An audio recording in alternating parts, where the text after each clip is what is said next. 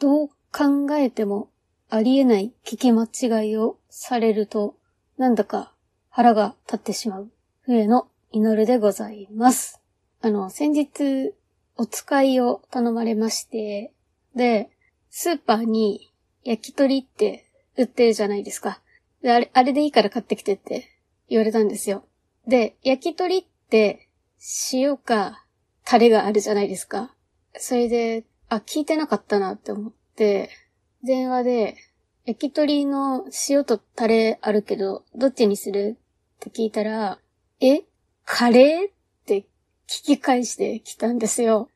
文脈からわかるでしょうがっていうね。うちの母がね、本当にこのありえない聞き間違いするんですよね。なんか家族で大皿のおかずをさ、食べていて、で、残っちゃってさ。で、弟が食べちゃえばいいかなと思って、全部食べていいよって言ったら、母が、人に対してデブって失礼でしょって怒ってきて、全部だよ。デブなんて言ってないよ、みたいな。っていうので、そのなんかこう、どう考えてもありえない聞き間違いを、多分私は、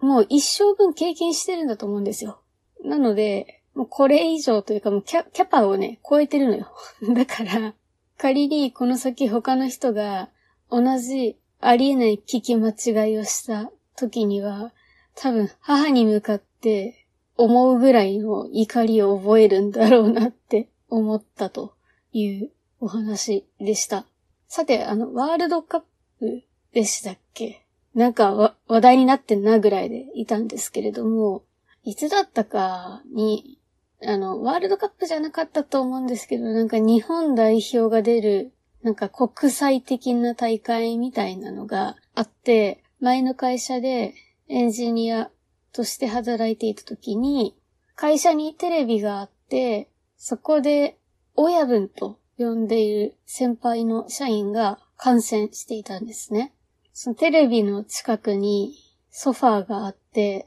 完全に家みたいな状態でくつろいでいたんですけど、で、その親分の前を通り過ぎた時に、親分がですね、おミノルちゃんが来てから日本が優勢になったぞって言ったんですよ。で、親分ってこういうね、真正面から言わないタイプなんですよ。一緒にサッカー見ようよってさ、言えばいいじゃん。でも、言わないんですよね。で、結局、その、自分が来てから日本が優勢になったって、まあ、その勝利の女神的な、まあ、その真偽はともかくですよ。あなたが来てから優勢になったって言われて、悪い気はしないじゃないですか。そこにいることとか、一緒にいることを肯定するフレーズとしてはなかなか優秀だなって思っていて。まあ、ある意味、真正面から言わない人のキラーフレーズなんじゃないですかね。で、この、親分っていうのがすごく後輩思いで、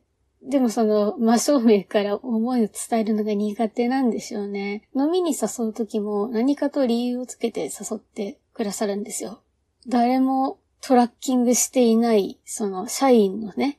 勤怠状況、どうやって把握してんのかわかんないですけど、私が1年間無遅刻無欠勤だった時は、解禁賞祝いっていうので、美味しい焼肉をご馳走してくださったりとか、あと面白かったのが、体調不良で1日だけ休んでしまった年があったんですよ。その時はですね、惜しかったでしょう。まあ残念症的な感じで、結局、お肉食べちゃいましたね。何かにつけてご飯に連れてってくれるめちゃめちゃいい先輩というわけでございます。それが私のワールドカップといえばというかサッカーといえばみたいな話なんですけど、で、今回、現地の日本人のサポーターのボランティアの人たちが、スタジアムを掃除してたんですってね、確か。普通にいい話だなとは思うんです。で、逆に普通のお客さんもそうしてほしいなっていう気持ちがあって、なんか今回その日本は素晴らしいみたいに言われてるみたいなんですけど、日本でも試合が終わったら、そのゴミを散らかしっぱなしのまま帰っちゃう人とかって結構いるんですよ。だから手放しに称賛されるのもなっていうのはちょっと思っていて、私自身がスタジアムでバイトをやっていたんですね。だからわかるんですけれども、国内のスタジアムにもボランティアの方っていらっしゃるんですね。あまりその立ち位置は詳しくないんですけど、そういうなんかサッカーのチームのサポーターの中でも、なんかガチのサポーターの人たちがやってくださってる感じで、で、ボランティアじゃ到底足りない作業量なんですよ。だから私たちスタッフも一緒に片付けていて、でね、紙くず程度のゴミだったらまあまあってところなんですけど、やっぱりね、飲み残しとか食べ残しが一番多く残っていて、そして一番困るですね。スタジアムにもよるんですけれども、ペットボトルを投げ入れちゃうお客さんがいるらしくって、上の方の席から下の方に向かってみたいな。で、それで別の観客に当たって事故になっちゃうみたいなことがなんかあったみたいなんですよ。っていうので、入場の際に手荷物検査をして、ペットボトルを持ち込んでいることがまあ発覚。まあ、ペットボトルがあったと。なった場合は、そのね、キャップだけ外すっていうルールのスタジアムって結構あるんですよ。それで、その、外したところで投げ入れ防止できんのかなっていうのはちょっと疑問なんですよ。だってさ、飲みかけのやつさ、投げる鬼畜なやつもさ、いないことはないじゃない。気になってはいたんですけど、そういうルールでしたね。あ、っていうので、ペットボトル持ってきて、で、飲み残しがあります。でも、蓋がないです。だから持ち帰るのめんどいです。っていうので置いてく人結構多かったですね。で、この飲み残しっていうのが一個のバケツにまとめるんですけど、その、コーラとかさ、ビールが混ざった、なんか茶色の液体がさ、バケツにタップンタプンになっててさ、で、それ運ぶのって重たいし、普通に考えて気持ちが悪いじゃないですか。で、飲み残しを集める場所っていうのは、ちゃんとあるので、一人一人がそこまで持っていくことができれば、その作業ってなくなるわけですよ。持っていくことぐらいできるでしょ？だから、なんかスタッフの仕事なんだからスタッフに任せりゃいいって話じゃないんじゃないかなっていうのが当時バイトをしていて思っておりました。なので、特にね、食べ残し飲み残しの処理、各自がきちんとやっていただけると、スタジアムのスタッフがめちゃめちゃ喜びます。ご認識おきくださいませ。それで、スタジアムのバイトをなんでやってたかっていうと、基本的に人と話さなくていいんですよ。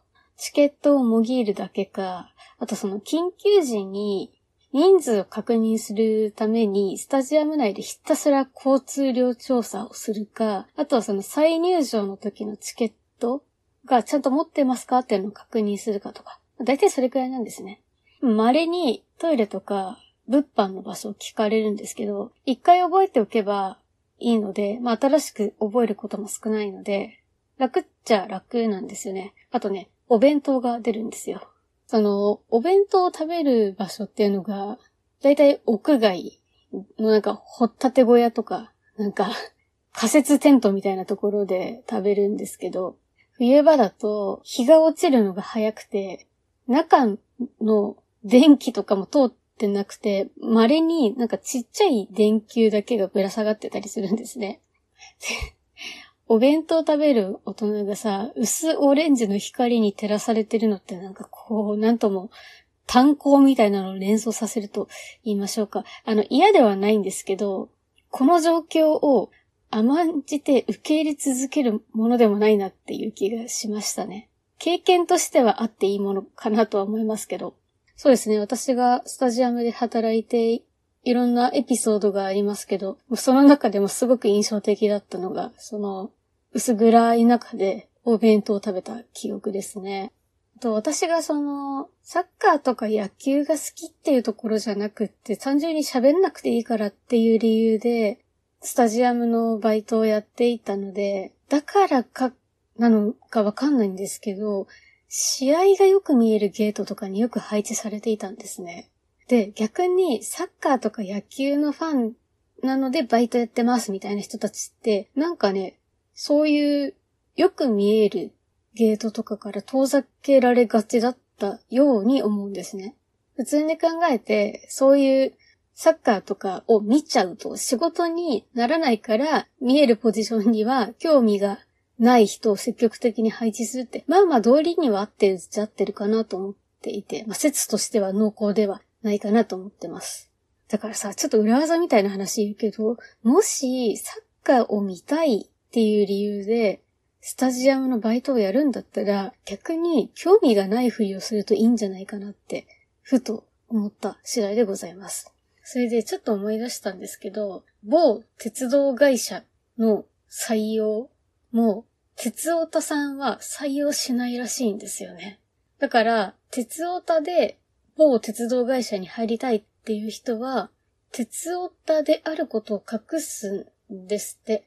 で、入ってから、あれ？お前もか？みたいな感じで答え合わせするとかしないとかっていう話を聞いたことがあります。まあその、社会人の皆さんなら想像すればわかるでしょうけど、その業界が好きすぎる新人だと、入社した時の期待値が高すぎるんですよね。CI、私立る、何使ってますか？え、そんなもんないよ。資材を特定のディレクトリーに配置してオリジナルのシリスクリプトを実行するだけだよ。どうやって進捗管理してますか ?Excel 方眼紙で WBS 引いて手動で更新すんだよ。進捗管理にバックログやトレロを使っていいですか？?SARS はね、セキュリティの問題があるからね、セキュリティ部門に相談しないといけないんだよね。とかさ、そんなやりとりで絶望させるくらいなら、最初からどこだってそんなもんでしょって、ある程度割り切っていた方が、まあいいんでしょうね。まあそういう意味でも、その業界のオタクの人を取らないっていう方針の会社もあるんだろうなと思ったというお話でございました。